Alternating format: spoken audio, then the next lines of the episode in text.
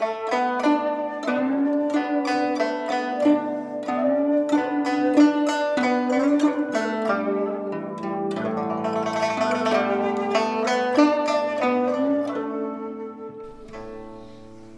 các bạn tiếp tục theo dõi bộ truyện Đại đường nữ pháp y của tác giả Tụ Đường. Người đọc Vi Miu. Chương 165 Làm sao để phá vây? Hiển nhiên là không có khả năng. Dù có thể hạ gục hết hắc y nhân trong phòng này, còn mười mấy người ở bên ngoài kia thì sao? Nhìn thân hình ẩn chứa sức bật của bọn họ, nhiễm nhan cảm thấy hy vọng phá vây thấp hơn một phần trăm nhưng tỷ lệ sống sót khi đi vào trong hầm băng có thể lớn hơn một chút không hắc y nhân liếc mắt nhìn bên ngoài một cái bất động thanh sắc mà thu lấy ngọc bội không tiếp tục thúc giục nữa. Ước chừng chỉ có hai ba phút hắc y nhân lại lần nữa xô đẩy lưu thanh tùng. Mau đi xuống đi đừng để lão tử động thủ. Biết là đã kéo dài không nổi nữa lưu thanh tùng cũng dứt khoát. Chỉ là lúc hành động lại cọ tới cọ lui tới lối vào vừa mới ngồi xổm xuống liền nghe thấy tiếng trống canh hai tiếng trống báo canh phản phất như cho hắn một viên thuốc an thần. Thống khoái mà xách đèn lòng đi xuống. Còn không sợ chết, hỏi xin hắc y nhân thêm cái đèn thứ hai. Nhiễm nhan cùng vãn lục cũng theo thứ tự đi vào trong hầm băng. Mới vừa rồi, đứng ở lối vào, cảm giác còn có thể chịu đựng. Nhưng khi chân chính vào tới bên trong, mới cảm nhận được hàng khí âm lãnh trong hầm băng xông thẳng vào cốt tủy.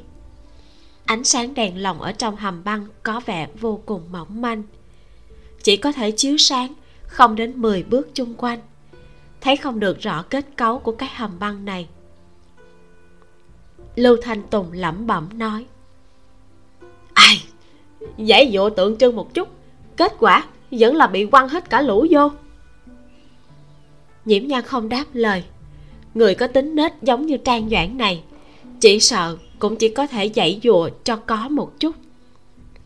Nếu thật sự phản kháng kịch liệt, cuối cùng nhất định sẽ chết rất thảm. Nơi này là chỗ trương huyễn bị đông chết sao? Lưu thanh tùng cầm đèn lồng, vừa đánh giá hoàn cảnh trong hầm băng, vừa hỏi. Không biết, nhưng theo kinh nghiệm của ta, trang doãn này không quá giống với hung thủ giết chết trương huyễn nhiễm nhan cởi áo khoác trên người xuống phủ lên cho vãn lục. Vãn lục kinh ngạc vội vàng từ chối. Nương tử nên khoác đi nô tỳ chịu lạnh được.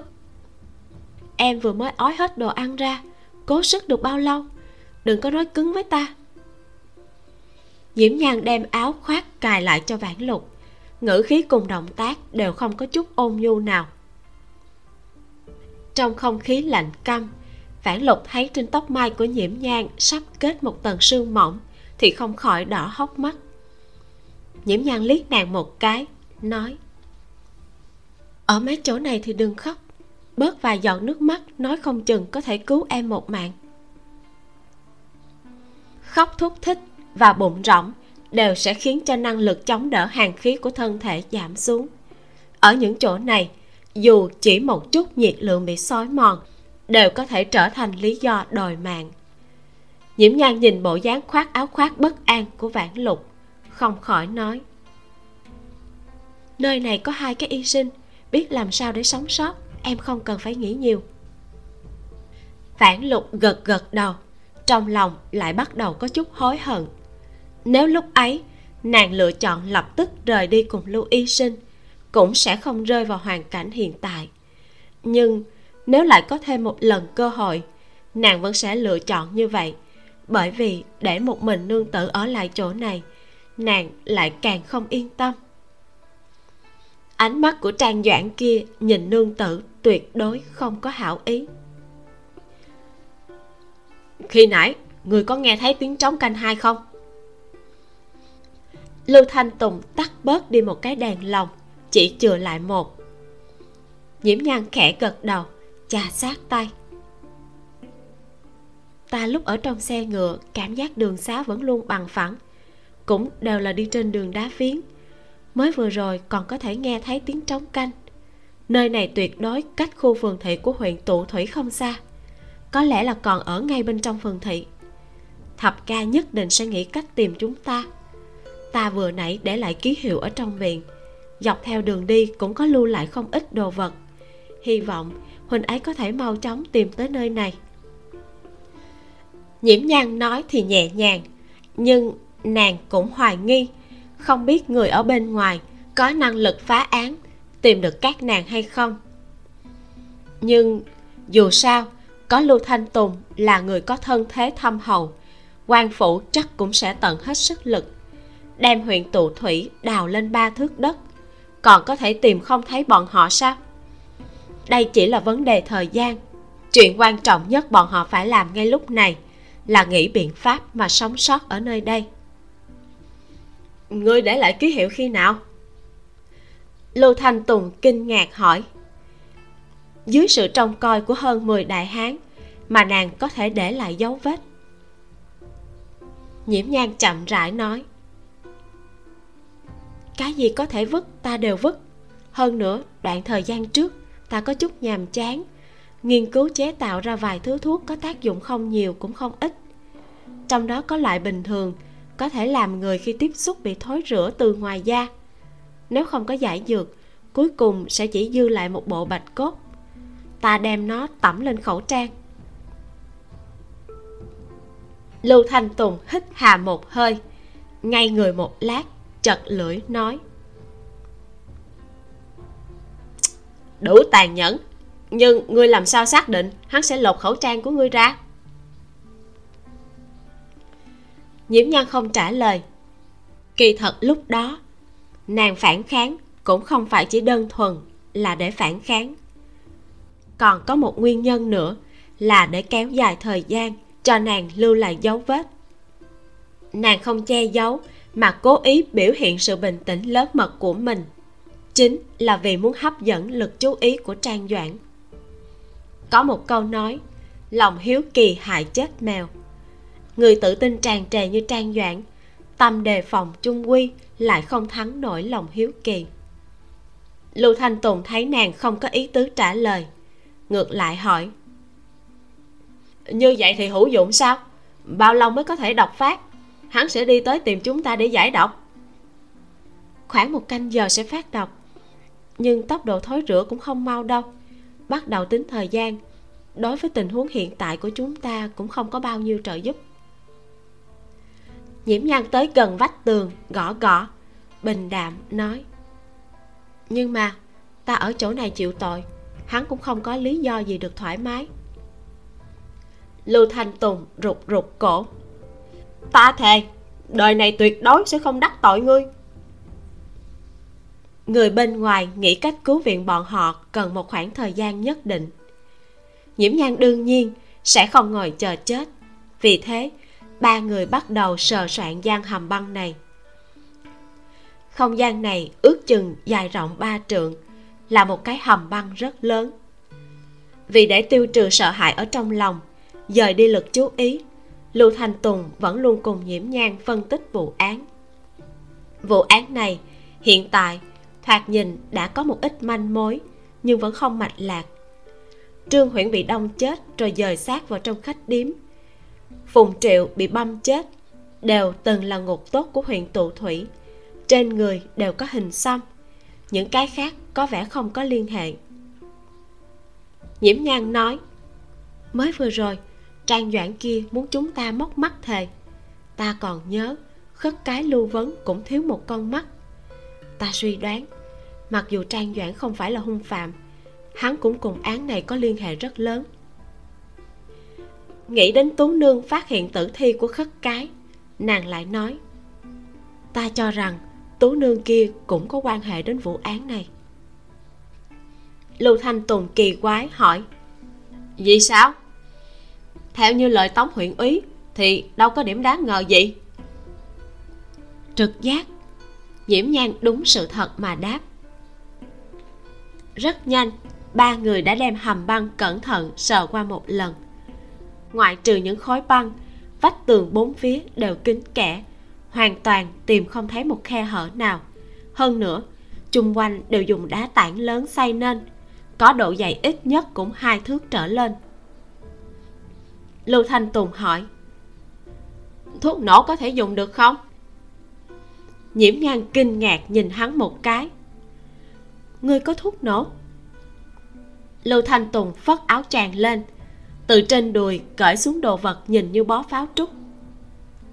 Khi nãy không có lửa, nếu không ta đã sớm ném vào mặt tên trang doãn kia rồi. Nhiễm nhan ước lượng khói thuốc nổ một chút, rồi dán tay vào vách tường nghe một lát, nói. Bên ngoài rất có khả năng là đáy hồ nếu nổ tung nước sẽ lập tức tràn vô. Xung lượng lớn như vậy còn không đợi ba người chúng ta chạy đi người bên trên đã vào được rồi. Hơn nữa lượng thuốc nổ này cũng không thấy có thể nổ tung vách tường được. Nếu như mà nổ không ra chúng ta ở bên trong rất có thể sẽ banh xác. Vậy bây giờ phải làm sao? Lưu thanh tùng móc từ trong tay áo ra một cái búa nhỏ.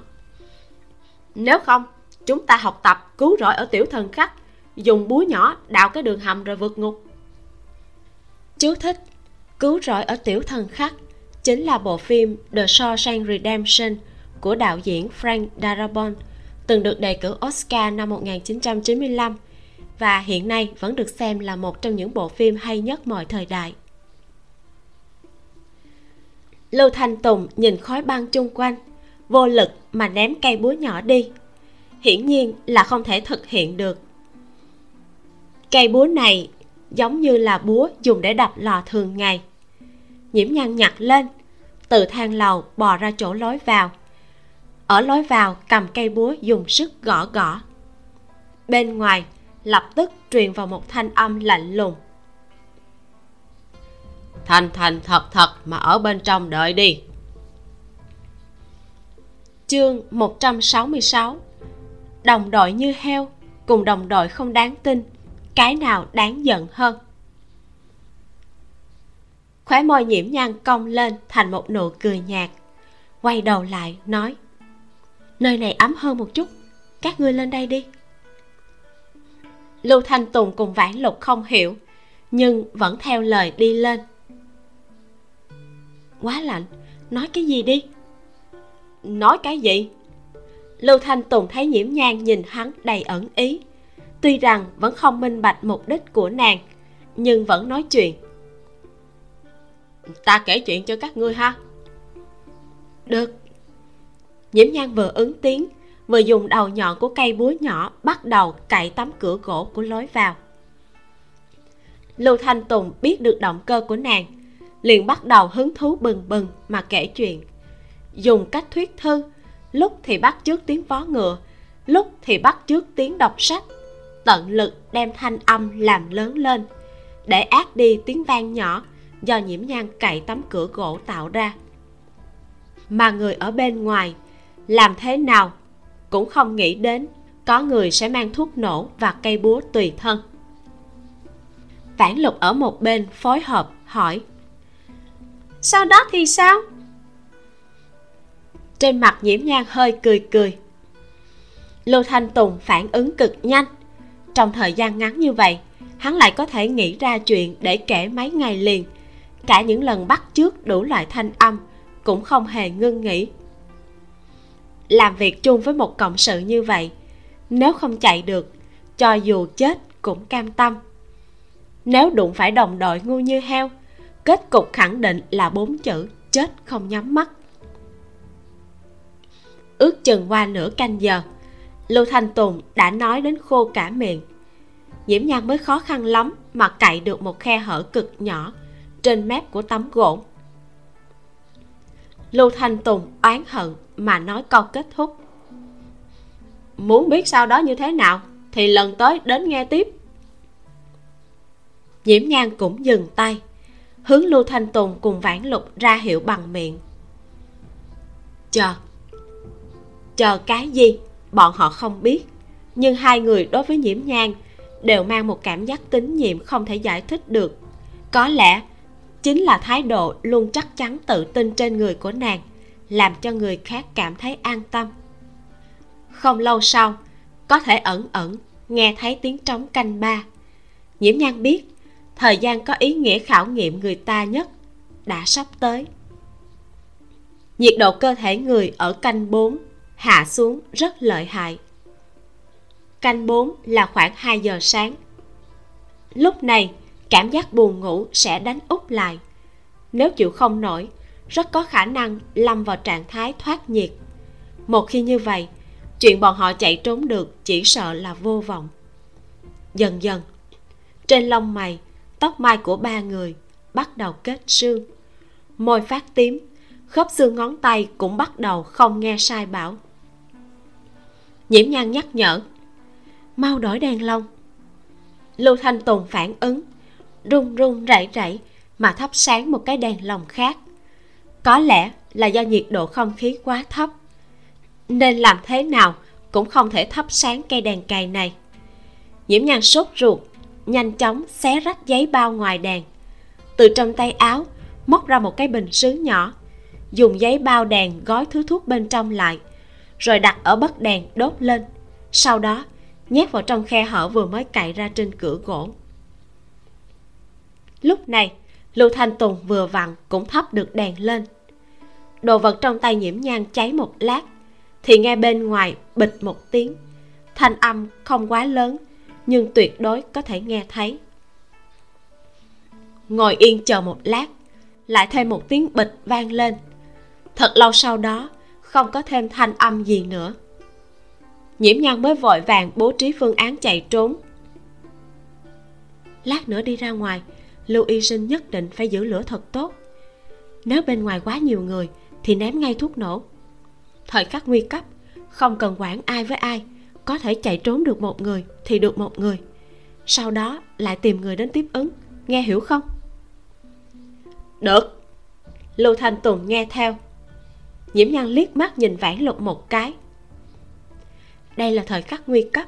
Mỗi một câu của ta đều không phải là nói giỡn. Hy vọng em có thể nghe hiểu. Đừng để cho ta thất vọng.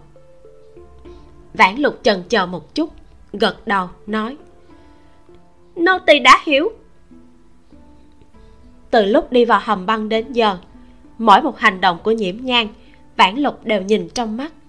Vãn lục nghĩ nếu nương tử thật sự xảy ra chuyện gì không hay, cùng lắm thì nàng đi theo thôi. Nhiễm nhan gật đầu, dùng cây búa đập rộng khe hở trên tấm cửa gỗ ra.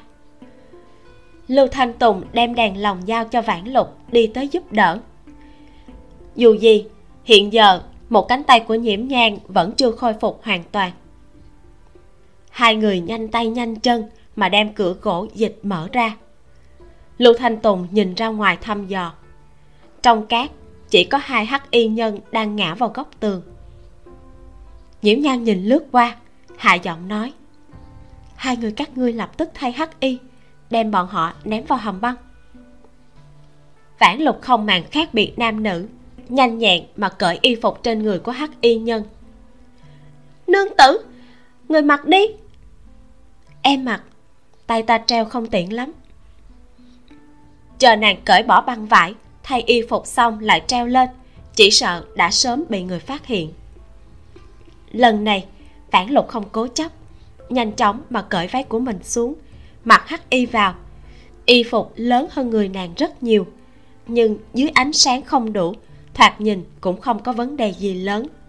Lưu thanh tùng mặc vào lại vừa vặn. Lưu thanh tùng và vãn lục đem hai tên hắc y nhân ném vào hầm băng sau đó đẩy kính cửa gỗ lại. Thời dịp này nhiễm nhan đi ra trước cửa, quan sát bên ngoài. Ánh trăng như nước, tầm nhìn rất cao. Có thể thấy rõ, vậy mà không có ai trông coi. Nhiễm nhan không khỏi nghĩ, đến tột cùng là trang doãn không quá đem ba người bọn họ để vào mắt, hay là có mưu đồ khác? Nhiễm nhan nghĩ tới nghĩ lui, cảm thấy mục đích trang doãn tóm bọn họ chính là không để cho chân tướng án mạng bị bại lộ. Một khi đã như vậy, hắn chỉ cần nhốt trụ bọn họ là được, không cần phải làm chuyện khác. Sau khi bên trong khôi phục như thường, hai người che mặt lại, lưu thanh tùng ôm thuốc nổ, cầm đèn lồng dẫn đầu đi ra ngoài. Hết thảy yên ổn, vãn lục cùng nhiễm nhang mới nối tiếp nhau đi ra ngoài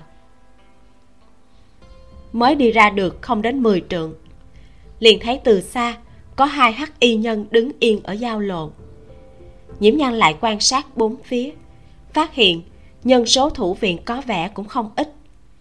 Trách không được, trang doãn chỉ phái hai người canh giữ tiểu cát. Bởi vì bọn họ cho dù có chạy ra khỏi hầm băng, cũng không nhất định có thể chạy ra khỏi viện lưu thanh tùng lôi các nàng trốn vào sau một tòa giả sơn. Hạ giọng nói, bọn họ đứng quá phân tán, thuốc nổ chỉ có một bao, hơn nữa uy lực không lớn, làm sao đây? Nhiễm nhang trầm ngâm một chút, lại lần nữa quan sát bốn phía. Đưa thuốc nổ cho ta ta đi dụ bọn họ rời đi, các ngươi nhân cơ hội đào tẩu. Lưu thanh tùng lập tức phủ định, không được trang doãn kia mà thấy là tiêu đời, vạn nhất. Nhiễm nhan ngắt lời hắn. Ngươi đừng quên, trang doãn hiện tại chỉ sợ là đã phát độc rồi. Ta có lợi thế để giữ mạng. Huyện tụ thủy cũng không lớn. Miễn là ta có thể kéo thêm được một chút thời gian, các ngươi có thể mang người tới cứu. Mấu chốt chính là nhiễm nhan hiện tại một tay bị thương, lại mặc y phục nguyên bản, muốn đào tẩu là khó nhất phản lục nhỏ giọng nói, vì sao cứ phải ra ngoài? Chúng ta cũng không bị đông chết, tìm một chỗ trốn, chờ người tới cứu không phải được rồi sao? Nhiễm nhan cùng lưu thanh tùng im lặng. Đây cũng có thể xem là một biện pháp, nhưng nếu bị bắt lại, trang doãn biết bọn họ có bản lĩnh chạy trốn, có thể sẽ cảm thấy không chắc ăn, rồi lập tức giết người diệt khẩu. Nếu đến lúc đó trang doãn dùng tính mạng của vãn lục và lưu thanh tùng uy hiếp, bắt nàng giải độc. Nàng không có khả năng phản kháng. Nếu phải đánh cuộc, nhiễm nhan càng muốn nắm quyền chủ động. Nghe ta. Nhiễm nhan nói, vừa nói, nàng vừa tiếp nhận thuốc nổ và đèn lồng từ tay của lưu thanh tùng. Bên kia hồ nước là nước chảy. Các ngươi đi theo dòng nước, nhất định có thể tìm thấy được cửa ra hồ nước ở trong viện kỳ thật là có tác dụng trữ nước. Một đầu có nước chảy vào, sau khi chảy vào hồ, lại theo dòng suối chảy ra. Nhiễm nhan có thể nhận ra, hạ du là ở phía đông, huyện nha chính là nằm ở hướng đó. Lưu thanh tùng bắt lấy cổ tay của vãn lục, rồi quay về hướng hạ du khom lưng, lặng lẽ đi trước. Nhiễm nhan liền lập tức đứng dậy, đi về hướng ngược lại đi cực kỳ thông thả, cực kỳ nhẹ nhàng. Tựa như một người đang đi dạo ngắm cảnh đêm. Nhưng vì như vậy nên đã đi khoảng nửa khắc, cũng chưa bị ai phát hiện. Bên hướng của lưu thanh tùng và vãn lục đi cũng không truyền ra thanh âm. Nếu mọi chuyện cứ diễn ra như vậy, thì đúng là kinh hỉ ngoài ý muốn. Nhưng mà, nhiễm nhan dừng chân, con đường lát đá đang đi đột nhiên bị gián đoạn trước mặt. Phía trước là một đám lá rụng đầy đất. Chỉ cần nàng dẫm lên một cái, thanh âm lạo xạo sẽ lập tức làm người phát hiện. Ý nghĩa của việc dương đông kích tây là ở đâu? Chính là muốn cho mục tiêu giả bại lộ trước mắt kẻ địch, dời đi toàn bộ lực chú ý. Nhiễm nhan lúc này vẫn chưa bị phát hiện lưu thanh tùng ở bên kia liền thêm vài phần nguy hiểm. Nhiễm nhan điều chỉnh vị trí thuốc nổ dưới nát một chút. Còn có ánh lửa đèn lồng, cắn răng một cái, bước một chân lên đám lá rụng. Không ngoài sở liệu, thanh âm lắc rắc, lập tức khiến cho người gác đêm chú ý. Hầu như cùng lúc, cả ba mặt đều có tiếng người. Ai? Nhiễm nhan xách lên đèn lồng cất bước chạy trong khoảng thời gian này, thể chất của nàng đã tốt hơn rất nhiều. Nhưng muốn giữ cho thuốc nổ không bị rơi xuống, lại muốn giữ cho đèn lồng không bị tắt, thật là vất vả. Đứng lại! Trong lúc vội vàng, nhiễm nhan thấy hắc y nhân phía sau càng ngày càng nhiều. Nàng càng ra sức chạy.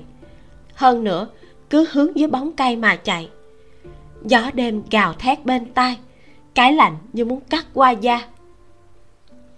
Đợi đến lúc một đám hắc y nhân phát hiện, nàng chỉ có một mình, nhiễm nhang đã dừng chân.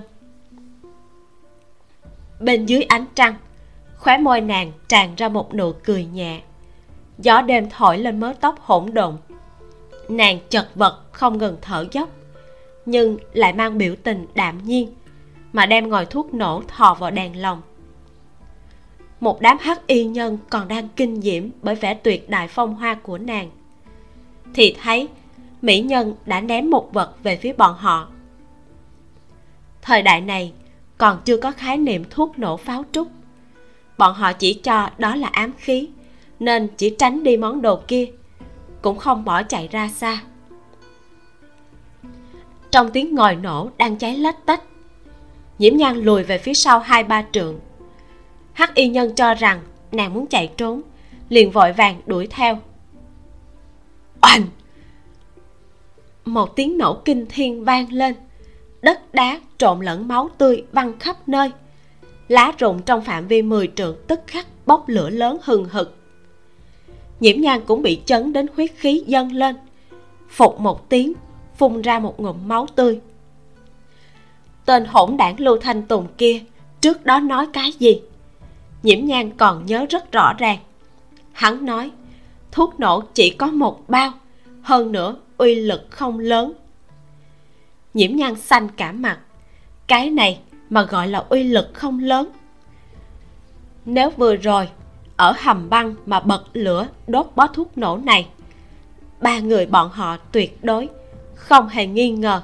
Thật sự tin rằng, không bị nổ chết thì cũng bị đá đè chết đến lúc đó, không phải là trốn thoát, mà là tự sát. Thật con mẹ nó cái tên hỗn đản. Nhiễm nhang, nghiến răng, nghiến lợi. Nàng đời này cũng chưa từng gặp qua gia hỏa nào không đáng tin cậy như vậy. Lúc nãy, nếu nàng ném gần một chút, ước chừng hiện tại, nàng cũng đã huyết nhục mơ hồ rồi. Tiếng nổ lớn này không chỉ hấp dẫn toàn bộ lực chú ý trong viện cũng khiến cho nhà dịch đang lục soát từng nhà ở bên ngoài chú ý. Nhiễm nhan thừa dịp khói thuốc tràn ngập, bất chấp máu vẫn dâng lên trong cổ họng, bước nhanh theo dòng suối, hướng về phía thượng du chạy đi. Mau đuổi theo! Hắc y nhân lục tục chạy tới. Bảy tám người vội đuổi về hướng nhiễm nhan. Nhiễm nhan mặc kệ đằng sau có bao nhiêu người, chỉ liều mạng mà chạy trong đầu tràn ngập thanh âm ù ù. Không biết chạy được bao lâu thì ẩn ẩn thấy được một bức tường, còn có hàng rào quanh dòng suối. Nhiễm nhan thở hồng hộc dừng bước chân. Mấy đại hán hắc y ở phía sau cũng có chút hỗn hển, không khỏi mắng.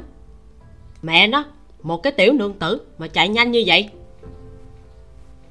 Chương 167 Ngươi sao bây giờ mới đến? Hắc y nhân vung tay lên. Sáu bảy tráng hán liền vọt tới. Không cho một cơ hội thở dốc nào. Lưỡi đao lóe hàng quang vút qua tóc mai của nhiễm nhang trong lòng nàng biết bọn họ đã hạ sát tâm. Lập tức, vừa tránh né đao kiếm, vừa dương giọng nói. Trang doãn đã bị ta hạ độc. Người dám giết ta, vừa lúc kéo hắn chôn cùng. Lời này vừa nói ra khỏi miệng nhiễm nhan rõ ràng cảm giác được công kích của hắc y nhân chậm lại. Người cầm đầu nọ đứng yên bên cạnh một lúc lâu. Nhiễm nhan đương nhiên sẽ không ngoan ngoãn đứng đây cho bọn họ bắt lấy.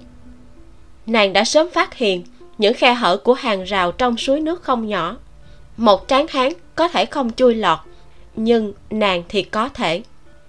Đúng lúc này, giữa trời đêm vang lên tiếng huýt gió bén nhọn. Thanh âm lúc dài, lúc ngắn như là một loại tín hiệu nào đó.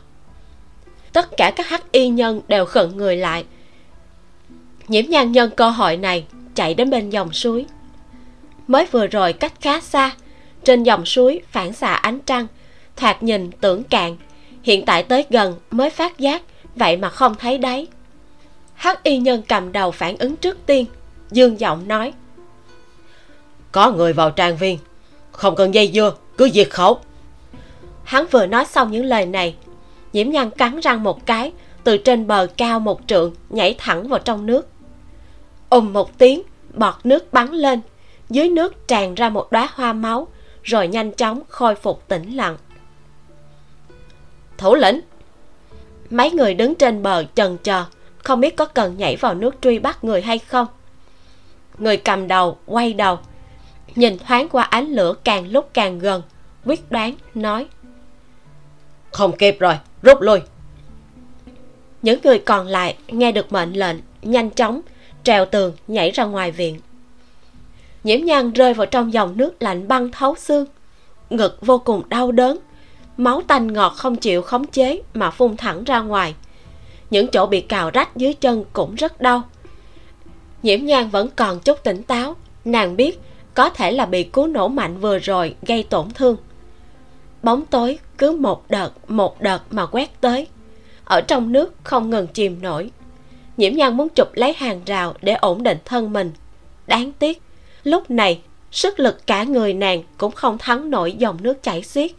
Chỉ có thể thả trôi theo dòng nước về phía hạ du. Hiện tại, nhiễm nhan chỉ có thể cố sức mà duy trì sự tỉnh táo. Nàng nhớ rõ, phía trước không xa có một cái hồ nước nhiễm nhan nín thở, thường xuyên dùng sức nổi lên mặt nước để hô hấp. Động tác cứ quán tính mà lặp lại như vậy. Nàng trong mơ mơ hồ hồ liền nghĩ, nếu bây giờ nàng ngất xỉu, sáng sớm ngày mai có thể có ai phát hiện một khối nữ thi ở hồ nước hay không? Nếu có khả năng đó, vẫn là nhanh chóng vớt lên hỏa tán đi. Đừng chờ đến chiều ngày hôm sau mới phát hiện được một người cực kỳ mập mạp màu xanh đen còn có dòi bọ gì đó nữa. Vô cùng đáng ghét. Cả người đau đớn. Nhiễm nhan dùng chút ý thức còn sót lại, cố chống chọi với cảm giác choáng váng của thân thể. Ở trong nước, nàng đã mất đi khái niệm thời gian. Phản phất như chỉ mất một lúc, lại như đã qua cả nửa ngày, mới cảm thấy dòng nước quanh thân dần dần chậm lại. Nhiễm nhan sặc nước, phát hiện mình có thể đã uống vào không ít nước. Nàng dãy dụa, dùng hết sức lực của toàn thân, một tay bơi hướng về phía bờ. Nhiễm nhan vốn không thích ngồi thuyền. Không phải là nàng sợ nước, mà ngược lại, nàng bơi rất tốt. Môn thể thao yêu thích nhất trước kia chính là bơi lội. Không biết đã dùng bao nhiêu sức lực, đầu ngón tay mới chạm được lá cỏ. Nhiễm nhan vội vàng duỗi tay bắt lấy cỏ khô hết sức yếu ớt, vừa tóm lấy liền đứt ra. Nàng không chút nào nhục chí, chịu đựng tất cả những cảm giác hoa mắt cùng đau đớn khó chịu trong người, cắn răng từng chút một mà bơi về phía trước. Rốt cuộc, cũng bắt được một đám lá cỏ được coi là cứng cáp. Nhiễm nhan thoáng nhẹ nhàng thở ra, lại phát giác nhiệt lượng trong cơ thể mình đang dần dần xói mòn. Đầu óc cũng vô pháp ngăn chặn từng cơn choáng váng. Nhiễm nhan suy đoán, bản thân có thể đã mất quá nhiều máu. Hiện tại, cách sáng suốt nhất là leo lên bờ, rồi lập tức cầm máu. Nhưng nhìn cái bờ ao cao ba thước, nàng cảm thấy xa xôi như không thể với tới. Trên thực tế, không phải chỉ là cảm giác của nhiễm nhan. Dù là một người thân thể bình thường, dưới tình hình không có sự giúp đỡ của ngoại lực cũng rất khó bò lên trên cái bờ bị gọt thẳng tắp này. Huống chi, nhiễm nhan hiện giờ chỉ còn một tay có thể dùng được. Cơ thể lại đang trong tình trạng mất hết sức lực. Nhiễm nhan ngửa đầu, nhìn lan can ở bên trên. Bỗng nhiên tâm niệm vừa động, vội vàng cởi xuống đai lưng của mình. Đai lưng bằng lụa hơi mỏng, quấn mấy vòng ở trên người, kéo hết ra ước chừng dài hơn một mét cùng dây váy nối lại được chừng 2 mét. Nhiễm nhan nhanh chóng buộc một đầu bên dưới nách mình, đầu còn lại thì cột vào một cái bình sứ sau đó, dùng sức ném qua lan can để nó rơi ra bên ngoài. Nhiễm nhan giữ chặt một đầu, nâng thử thân mình lên, xác nhận cho dù nàng có hôn mê đi, phần đầu cũng sẽ không bị chìm vào trong nước. Lúc này mới cột chắc phần đầu dây còn lại trên eo của mình làm xong hết thảy, nhiễm nhang đã hoàn toàn không còn một tia sức lực nào. Nàng đã tận lực tăng khả năng sống sót cho bản thân. Còn có sống được hay không? Phải xem vãn lục bọn họ có kịp thời tới hay không. Gió xuyên qua y phục ướt, đâm vào làn da, đau đến có chút chết lặng. Nhiễm nhan cuối cùng cũng không chống đỡ được sự mỏi mệt và trọng thương cùng nhau công kích hôn mê bất tỉnh. Trong thiên địa mênh mang, một mảnh trắng xóa. Nhiễm nhan đi chân trần, đứng trên một nền tuyết đầy trời, phản phất như đã đứng cả một năm. Cả người lạnh cứng, giống như một khối bia đá đứng sừng sững. Tầm mắt của nhiễm nhan đang ở phía chân trời, nhìn lại chính mình, lại rõ ràng cảm nhận được sự rét lạnh và cô độc. Có một nam nhân thân hình cao lớn, từ phía sau, ôm nàng vào trong lòng, ấm áp trong nháy mắt bao bọc lấy nàng. Hai chân nhiễm nhang xoa vào nhau vì lạnh. Nàng muốn quay lại nhìn hắn, nhưng nam nhân đã một tay đem nàng ôm ngang vào ngực, rồi khoanh chân ngồi trên mặt tuyết. Hai bàn tay to ấm áp bao lấy chân nàng bất chợt. Toàn bộ những uất ức của nhiễm nhang dâng lên trong lòng. Thanh âm nghẹn ngào, trách cứ hắn. Ngươi sao bây giờ mới đến? Động tác của nam nhân dừng một chút. Thanh âm khàn khàn khô khóc lại mang theo nhàn nhạt ý cười. Ừ ta đã tới chậm. Sau này, ta đem nàng buộc trên đai lưng đi chỗ nào cũng mang theo. Sao không phải là ôm trong ngực? Nhiễm nhan nhíu mày hỏi. Nam nhân cười ra tiếng. Được, ôm trong ngực. Chân mày của nhiễm nhan càng nhíu chặt. Nàng đã bình tĩnh lại nên không khỏi suy nghĩ thêm. Mình vì sao lại hỏi những câu kỳ quái này? Lại nghĩ tiếp, chẳng lẽ đúng là tịch mịch lâu rồi, nên mơ mộng hảo huyền như vậy. Nàng tuy nghĩ vậy, nhưng người thì lại chui rút vào lòng ngực ấm áp kia. Lẩm bẩm hỏi, ngươi là ai? Động tác của nam nhân lại dừng một chút. Thanh âm khàn khàn, cười, nói, nằm mơ mà còn cảnh giác như vậy. Ừ đúng rồi ta cũng biết là mình đang nằm mơ. Nhiễm nhan dán vào lòng ngực to lớn ấm áp của hắn. Nghe từng tiếng từng tiếng tim đập trầm ổn hữu lực. Lẩm bẩm vài câu, không ngờ lại ngủ mất. Giấc ngủ này đến ấm áp thơm ngọt. Cũng không biết đã ngủ qua bao lâu mới tỉnh lại. Nhiễm nhan mở mắt, trong mông lung nhìn thấy một gương mặt tuấn lãng như điêu khắc. Nàng ngẩn ra một chút, chợt nghĩ đến cảnh trong mơ kia, lại tập trung nhìn kỹ.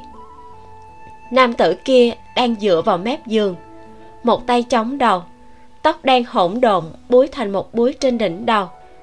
Vài sợi tóc thưa thớt rơi trên trán và gò má, sắc mặt tái nhợt tiều tụy.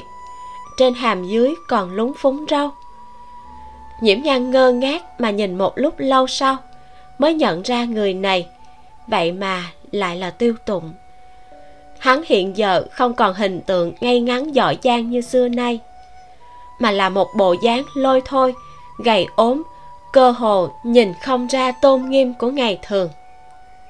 Tiêu tụng tự hồ cảm giác được động tĩnh, chậm rãi mở mắt.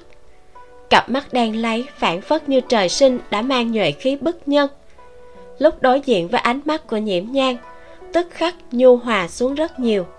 Thanh âm khàn khàn. Tỉnh rồi sao? Ngươi, nhiễm nhang muốn nói gì đó, nhưng mở miệng ra, lại không biết nói như thế nào. Chỉ hỏi, ngươi vì sao đã trở lại rồi? Chương 168 cầu xin tiêu tụng lúc này phải là đang vội vàng hồi kinh báo cáo công tác. Hơn nữa tính theo thời gian hắn đã sắp đến trường an nhưng hiện tại lại xuất hiện ở trước mặt của nhiễm nhang cho nên nàng mới hỏi như vậy. Ta sốt ruột phá án ngày đêm không nghỉ cho nên bị bệnh ở trên đường. Tiêu tụng cười sáng rỡ tựa như nháy mắt đã khôi phục lại tinh lực. Hắn vẫn như vậy nói dối mà không cần phải nghĩ nhiều. Nhưng ở trước mặt nhiễm nhan, lại chưa từng cố tình che giấu. Nhiễm nhan không đầu không đuôi mà nói một câu. Ngươi có thể sống đến tận bây giờ thật sự là không dễ dàng. Tiêu tụng chỉ nghe qua đã hiểu. Đúng là không dễ dàng. Nhà của ta bị lưu thanh tùng cho nổ đến chỉ còn vài gian là có thể ở được lưu thanh tùng đặc biệt yêu thích phá phách mấy đồ vật cổ quái hiếm lạ. Còn về mấy thứ thuốc nổ linh tinh. Bởi vì có tiêu vũ ủng hộ, lưu thanh tùng hắn càng thêm không kiên nể gì. Cuối cùng, tiêu tụng không thể nhịn được nữa, đem hắn ném tới một đạo quán nội danh. Sau khi lưu thanh tùng nổ đến biến dạng toàn bộ phòng ở của đào quán, ở trước mặt tiêu tùng cho nổ thử một cây pháo trúc uy lực chỉ có thể gãi ngứa xong. Tiêu tụng đã cho rằng hắn rốt cuộc xuất sư, mới miễn cưỡng đồng ý cho hắn quay về tiêu phủ. Kết quả, khi tiêu tụng nhìn thấy nhiễm nhan nằm ở trên giường, sắc mặt dần dần trầm xuống. Nhiễm nhan hết sức vừa lòng, nàng hiện tại phải nằm bẹp, không thể làm gì lưu thanh tùng, nhưng cũng nhưng cũng không thể luôn để hắn quá thoải mái nếu không, nàng sẽ không an tâm. Nhiễm nhan nói, cảm ơn. Tiêu tụng dừng một chút, rủ mắt nói, không cần nói cảm ơn, là tan thần tìm được nàng. Nhiễm nhan nhìn hắn, lặng lặng mà đối diện nhau một lát, mới thu hồi ánh mắt. Tan thần tuy là sống ở một thế giới khác, lại có một cái đầu thông minh tuyệt đỉnh hắn dựa vào manh mối mà tìm được nàng cũng không kỳ quái. Lặng im một lúc lâu sau nhiễm nhan hỏi, hắn ở đâu rồi? Ta nghe nói, sau khi hắn dẫn người tìm được nàng, liền hôn mê bất tỉnh. Tiêu tụng nhẹ nhàng cười. Tật xấu sợ máu của hắn kia, sợ là sửa không xong. Tan thần có chứng sợ máu rất nghiêm trọng đã từng một lần trở thành trò cười cho đám quan viên trong triều. Đây không phải là bí mật gì. Vậy, nhiễm nhan muốn hỏi, người giúp nàng làm ấm chân kia có phải là tiêu tụng hắn không? Người cùng nàng nói chuyện trong mộng, có phải cũng là hắn hay không? Nhưng lời nói đến bên miệng lại nuốt trở vào. Chuyện trong mơ sao có thể là thật? Nàng uống nước đi. Tiêu tụng đem cái muỗng đưa tới bên miệng nhiễm nhang để ta tự làm, cảm ơn. Nhiễm nhan muốn ngồi dậy, lại phát hiện bản thân căn bản không thể động đậy. Toàn thân đã bị băng đến kín mít. Lúc này đây, hai tay đều bị thương không nhẹ. Đừng cố chấp, há miệng ra. Tiêu tụng nhíu mày, thúc giục nhiễm nhan nghe lời, há miệng. Bởi vì nàng thật sự thấy rất khác. Khả năng quan sát của tiêu tụng thật sự cực kỳ nhạy bén. Bởi vậy, hắn tựa hồ luôn biết nàng muốn cái gì. Sau đó, vô thanh, vô tức mà đưa đến trước mặt nàng. Nàng hôn mê đã 6 ngày. Y sinh nói, nàng tạm thời chỉ có thể ăn đồ ăn thanh đạm. Nàng muốn ăn gì? Tiêu tụng đút nước xong hỏi tiếp. Sáu ngày sau, nhiễm nhan kinh ngạc. Nàng phát hiện bản thân rất suy yếu. Còn tưởng rằng là do mất máu quá nhiều mà ra. Không nghĩ tới vậy mà đã nằm đến 6 ngày. Nhưng rồi lại nghĩ tiêu tụng ra roi thúc ngựa mà chạy đi trường an. Gấp gáp quay lại cũng yêu cầu thời gian dài nhiễm nhan suy nghĩ xong, cũng không khách khí với hắn. Gì cũng được, có thể ăn là được. Tiêu tụng đứng dậy, cầm chén đặt ở trên bàn. Vươn bàn tay thon dài, khom người giúp nàng đem tóc rơi trên má vén ra. Nếu nàng yêu cầu thấp như vậy, để ta tự mình đi làm. Nhiễm nhan nhìn hắn đi ra ngoài, vội vàng bổ sung một câu nếu có thể ăn ngon một chút là tốt nhất. Ta sẽ tận lực. Đôi mắt đen bóng của tiêu tụng có ý cười. Trên mặt, dù chưa lộ ra nụ cười, cũng đã đủ để thấy hắn đang rất vui. Tiêu tụng đi ra ngoài không đến hai giây, vãn lục, hình nương và ca lam cùng nhau vọt vào. Vãn lục so với sáu ngày trước đã gầy đi rất nhiều không ai chất vấn nàng vì cái gì không ở bên người nhiễm nhang nhưng nàng đã tự trách mình ngàn vạn lần. Giờ đây, vừa thấy nhiễm nhang liền oa một tiếng khóc lên. Nước mắt khô cạn lại lần nữa tuôn ra mãnh liệt như vỡ đê. Vãn lục nằm ở bên giường, nghẹn ngào nói, nương tử, đều là nô tỳ sai. Nhiễm nhan nhàn nhạt cười, nói cũng may em chịu nghe ta nói. Nếu không chỉ sợ hiện tại nằm ở trên giường chính là hai khối nữ thi đó. Nhớ tới gia hỏa lưu thanh tùng không đáng tin cậy kia. Nhiễm nhan đúng là nghĩ lại mà sợ. Nếu lúc ấy lựa chọn là lưu thanh tùng chạy đi một mình kết quả là gì thì thật sự rất khó đoán trước. À, thật đúng là hung hiểm hình nương mấy ngày nay sốt ruột đến bốc hỏa. Thấy nhiễm nhan đã tỉnh, vừa vui vừa giận, nhịn không được oán trách, nói, nương tử nương tử trước nay giữ lời sao riêng chuyện này lại không để trong lòng. Lúc trước ở ảnh mai am, nương tử nói không bao giờ quản những chuyện này nữa. Nhưng hôm nay suýt nữa lại mất đi tính mạng đó. Ta, trong lòng của nhiễm nhan hổ thẹn, nàng đã hạ quyết tâm, nhưng một khi gặp được thi thể, liền nhịn không được mà nhào tới.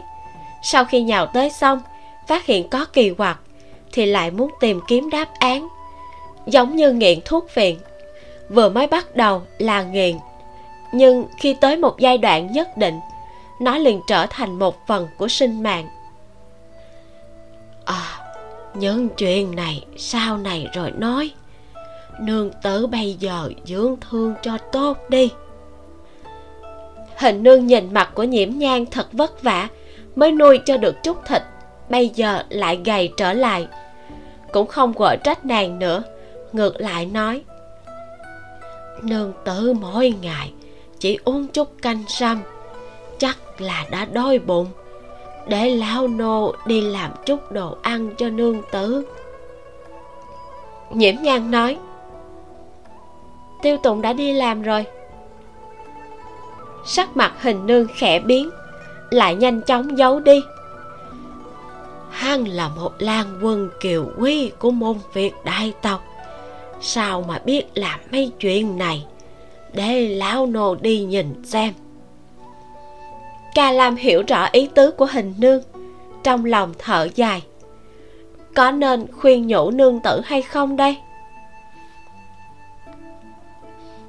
Hình nương bước nhanh đến nhà bếp, thấy tiêu tụng thật đúng là đang tự mình nấu cháo, liền đứng ở cửa trong chốc lát. Ánh nắng xuyên thấu qua lớp giấy cao ly trên cửa sổ mạ một vần sáng nhàn nhạt lên trên thân mình của hắn. Bộ dạng không chỉnh tề không chỉ không có vẻ gì là chật vật, ngược lại, còn mang một chút lười biếng thông dong. So với vẻ sạch sẽ sắc bén xưa nay, lại làm cho người ta thấy dễ gần.